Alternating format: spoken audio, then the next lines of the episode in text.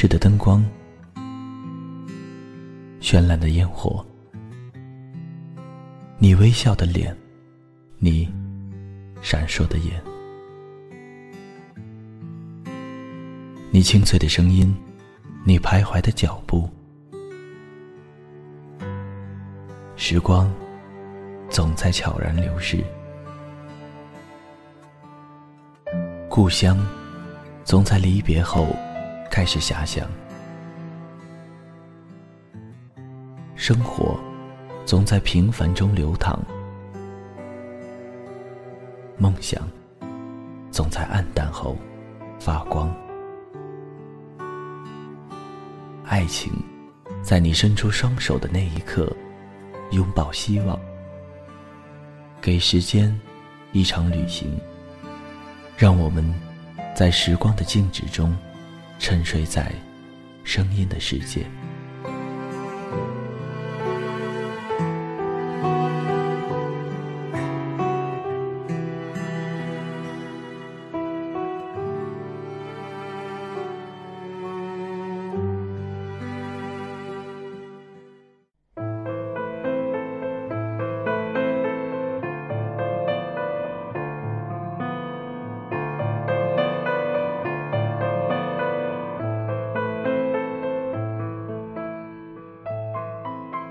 嗨，大家好，这里是荔枝 FM 二一三九五，给时间一场旅行，我是钱德顺。本期节目要分享给大家的文章是《亲爱的朱利安》下篇。回到住处，朱利安先生捋起袖子，张罗着洗菜，我在一旁切葱剥蒜，侧耳倾听。他洗菜的时候也能制造潮汐的声音，我抿着嘴，意识到。这是一场我无法自我掌控的涨潮。我炒了两道菜，一道土豆跑得比鸡快，一道破碎蓝缕仍鲜甜。说白了，就是土豆炒鸡肉和素炒西兰花。我解释，在独居的日子里，每一道菜都赋予了独有的名字。土豆比鸡熟得更快，而洗完西兰花的镂框缝隙里。总会塞满落下的细碎叶粒。朱利安先生说：“我这辈子都不会忘记你这两道菜。”估计是刚炒完菜的缘故，我心里热气腾腾，小声嘟囔了句：“多了四个字。”他自告奋勇也要学着做一道小炒，不着章法的模样惹得我在一旁哈哈大笑。我说：“如果我老了……”长了很多皱纹，都是今晚给笑出来的，你得为我负责啊！我可不想给你留下的是皱纹。那你想给我留下什么？他把我支开，说我的旁观会干扰他，更容易出错。我于是窝在床上，从背后观赏他的手忙脚乱，可能是油烧得过快。伴随着朱利安先生的咳嗽声，厨房升起了很大的油烟，防烟警报闪烁鸣响。我连忙从床上跳下来，将它按停，然后赤脚跑去打开屋内的窗户，让冷风灌入室内，吹散烟雾。回过头，朱利安先生被呛得脸色通红，不断向我道歉。我哈哈大笑。招他到窗户边一起透口气，我们俩把手肘支在窗框上，一起把脑袋探出街头往外看。冬日夜晚里，寒冷的空气拍打着脑门。入夜的小镇静得可以听见婴儿吮吸乳汁的声音。言语与语言，我与朱利安先生交织汇流。我们谈着话，聊着天。也渐渐地忘却了言语。窗外明晦的光亮投到心中的玻璃窗上，我吸了吸鼻子，心想：真想打九九九灭了心中的火啊！吃过晚饭，朱利安先生绕着屋子看我贴满墙壁的纸条，上面写满了各种报警与使馆的紧急求助电话，或是父母与朋友的联系方式。不然就是自我鼓励的话语。他绕了一圈，突然发现了什么，弯下腰去，意识到他正在做什么。我连忙大声的喝止：“别碰他！”动作停在半路，他惊愕的抬起头，缓慢又僵硬的重新挺起身子，露出窘迫的神情。我只是想把它捡起来。书桌左下角的地板上叠着一块深蓝色的毛巾，像是在慌乱中遗漏的信物，突兀地出现在不恰当的地方。我关上水龙头，走向朱利安先生。不要碰它，它会伤害你。这块毛巾，朱利安先生露出惊讶的神情。对，这块毛巾。深陷抑郁期的时候，就连听到自己的脚步也能痛哭流涕。有次正擦着桌子，突然不能自抑的就蹲下哭了个歇斯底里。哭完后，久久的瘫坐在地上，心想要命。真想赶快好起来啊，哪怕一点，每一天好上一点也好。这时，我看见被扔落在身旁的这一条深蓝色毛巾，盯着它，我突然鬼使神差的伸出了手掌，在胸口的部分隔空抓了抓，像握住了什么似的，把它塞到了这块毛巾的下方，就放在你这儿了。我对毛巾说：“每天像挖冰激凌或是果冻一样，我想从心里挖出一小块阴影和难过，藏在这一块深蓝色毛巾下面。如果是湿漉漉的伤心，就由你来负责把它们吸干净吧；如果是干瘪皱巴的苦闷，就由你来把它们压住吧。所以。”下面有很多不好的东西，不要碰它。我既感觉尴尬，又觉得羞耻，对朱利安先生说出这样不着调的话，担心自己在他心中从此变成奇怪的女人。但倘若这种事只能和一个人说，那个人只能是朱利安先生。听完，他先是惊愕而失语。然后我眼睁睁地看着他脸上露出了沉思的神情，临场的理解一般都是徒劳。我有些后悔，不，我特别后悔。没过几天，朱利安先生说，这段时间恐怕我们不能再见面了。我诧异地看着他，突然想起我的深蓝色毛巾，明白过来为什么。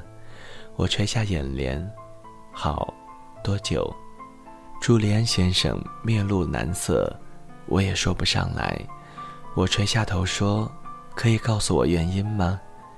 抱歉，朱利安先生只回答了两个字：“我头顶上的掌心，我脖颈上的围巾，我手掌上的温度，突然都嗖嗖嗖的窜离了我的身体，仿佛只用了两个字，朱利安先生。”就再次变回了两只手的人。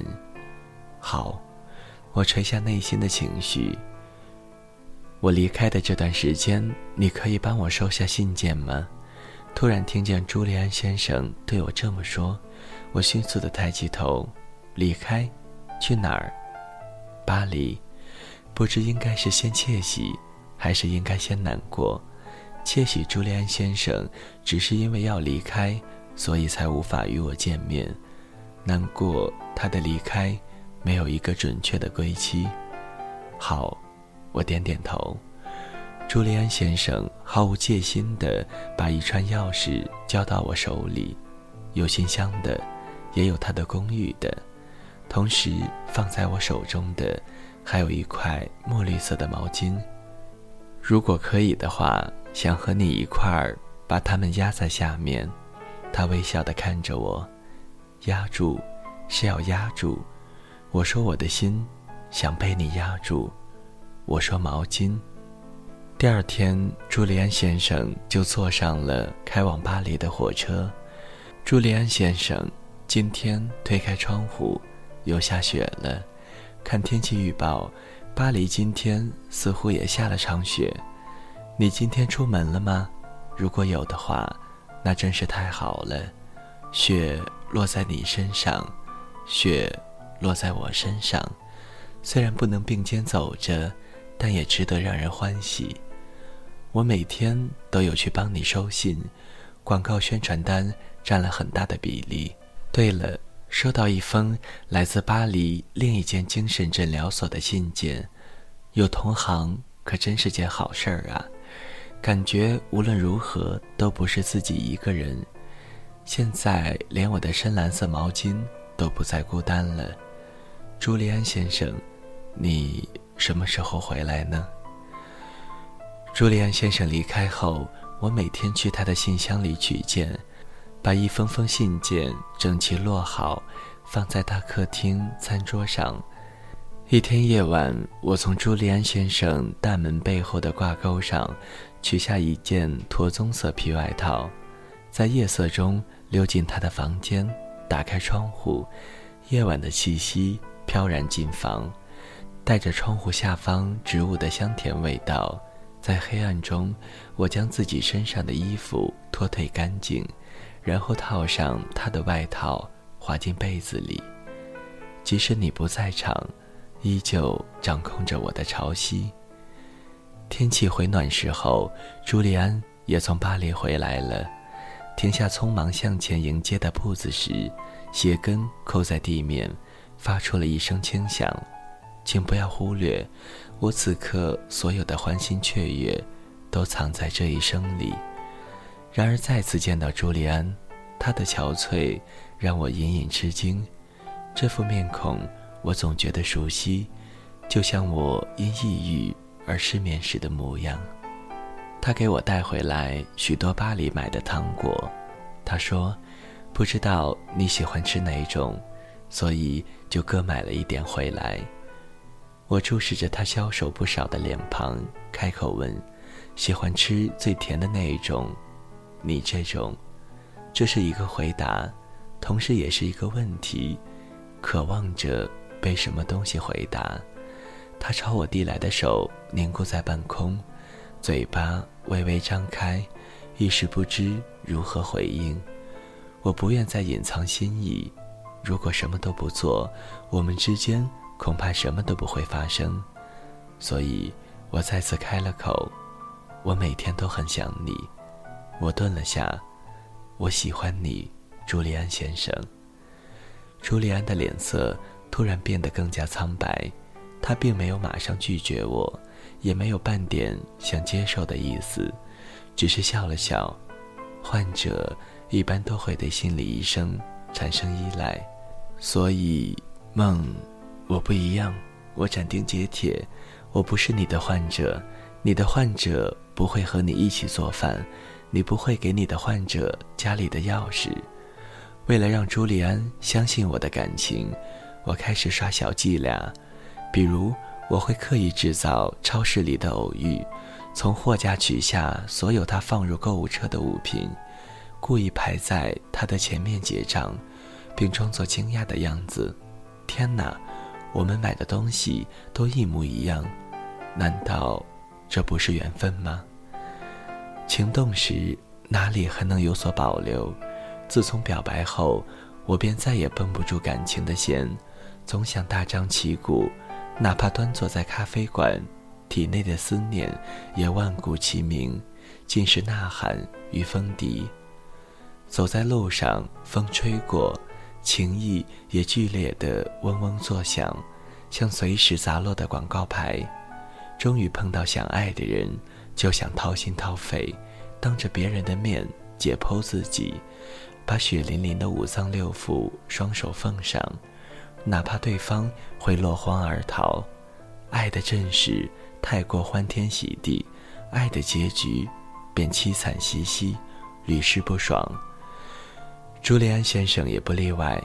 终于有一天，他对我说：“梦，到此为止吧。你迟早会明白的。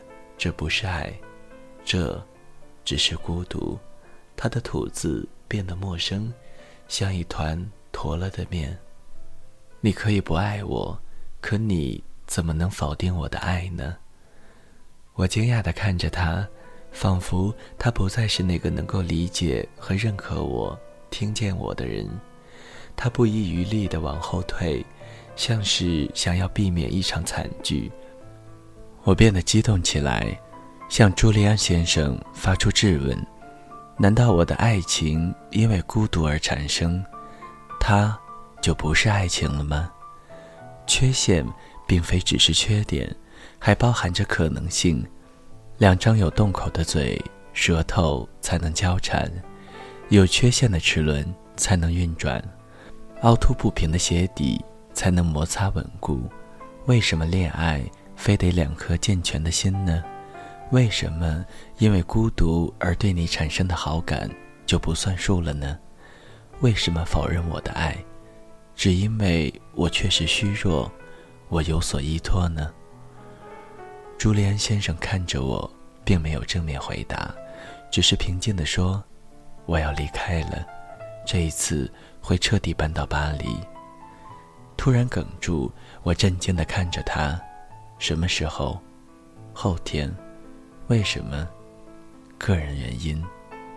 再也不回来了。是。朱利安彻底离开那天，我决定送他去火车站。我们并排坐着，列车驶过桥底隧道时，整个车厢外部暗了下来。我们两个人的脸。映在对面的车窗上，我冲车窗挤了一个笑脸，拱了一下鼻子，龇牙咧嘴，装出小丑的样子。透过车窗，我看见他露出了笑容。我们一直直视着前方的玻璃窗，全程都没有侧过头看一眼身旁的人的脸，却也一直注视着对方。送他上火车时，他递给我一本书。当做离别礼物，没有拥抱，没有泪水，没有肝肠寸断、撕心裂肺，没有巨大的悲欢离合，只是在一个普通的下午，两个人微笑地挥了挥手，火车便像往常一样驶离了车站。孤独，你说孤独，朱利安先生，能帮我解脱孤独的，只有我对你的爱情。可你却说我因为孤独而爱你，这不是爱情。那，什么是爱情呢？爱情难道不是由感觉到它的人决定的吗？我认为它是爱时，它就是我的爱情。我曾经因为孤独而奔向爱情，可我没有想到，爱情却让我更加的孤独。几个月后，我终于顺利毕业，可以彻底回国。我把朱利安先生送给我的墨绿色毛巾和书，都留在了那个小房间。晚上六点，我搭上开往机场的火车，把脑袋靠在车窗上，随车厢摇晃，苦涩密密麻麻的往心里钻。我所有的心事，都隐在窗外的雾霭重重里。再见，亲爱的朱利安先生。这一次，我选择用扼杀心情去拯救心情，用抛弃对你的眷恋来抗衡你斩钉截铁的绝情。我会彻底忘记你。一个冬天，巴黎，一个栗棕色卷发的女人停在了一扇门前，按响了门铃。一位老人打开门。推了推老花镜，问找谁。女人说出一个男人的名字，老人有些吃惊，沉默了一阵，又问：“他是我儿子，你为什么找他？”我在河边的旧书摊看到这本书。女人举起一本深绿色暗纹封面的书，还有，她翻开书页，老人看见，在其中几页的边上，密密麻麻的写满了文字。比起书里的故事，我更在意写这几页字的人的故事后续，因为太好奇了，所以按着上面的地址找了过来。老人沉默地读完书页上的文字，抬起头，没想到人生中还有能来自他的新消息。他现在在哪儿呢？还在这儿吗？女人问。老人点点头，邀请女人进屋。并打开了一间房门，这是朱利安先生的房间吗？女人问。曾经是，不过，老人指了指桌面上一个盖着深蓝色方巾的骨灰盒。他现在住在那儿，因为抑郁症，他前年已经自杀了。梦，这是你第一次走进我的诊所，对我说想藏进袜子和窗帘里的时候，我就意识到了自己对你的喜爱。你认为自己的古怪之处，在我看来都十分迷人，可我没有办法，我不能爱你。作为你的心理医生，我羞于向你坦诚，我有重度抑郁，比你的情况严重的多。如果没有喜欢上你，我会一直是你的心理医生。可因为喜欢上你，在你面前，我只是我自己，一个患者。我甚至没有办法好好的爱自己。我有过几段开头明快的恋情，然而迟早都会变暗，像是一张吸墨纸，纸上的黑墨会逐渐扩散，我也会让周围的人疲惫不堪，最终离我而去。然而梦，我不是怕你离去才不敢爱你，我是怕你受到牵连。可我还是想要去爱你，想要继续成为你的医生，也想要成为你的患者。我一直拒绝的，分明是自己幸福的可能性。可若不说出实情，在你眼里，我拒绝的是你，我否定的也是你。我不愿在爱情里变得懦弱又悲切，所以我决定去巴黎，更积极的接受心理治疗。看，我居然也开始迫切的想要好起来，开始憧憬那曾以为无用的未来。梦，我犹豫再三，才决定向你坦白，因为倘若这件事情只能对一个人说，那个人只能是你。如果你愿意接受这样的我，背面是我在巴黎的地址和电话，我在这里等你。你的朱利安。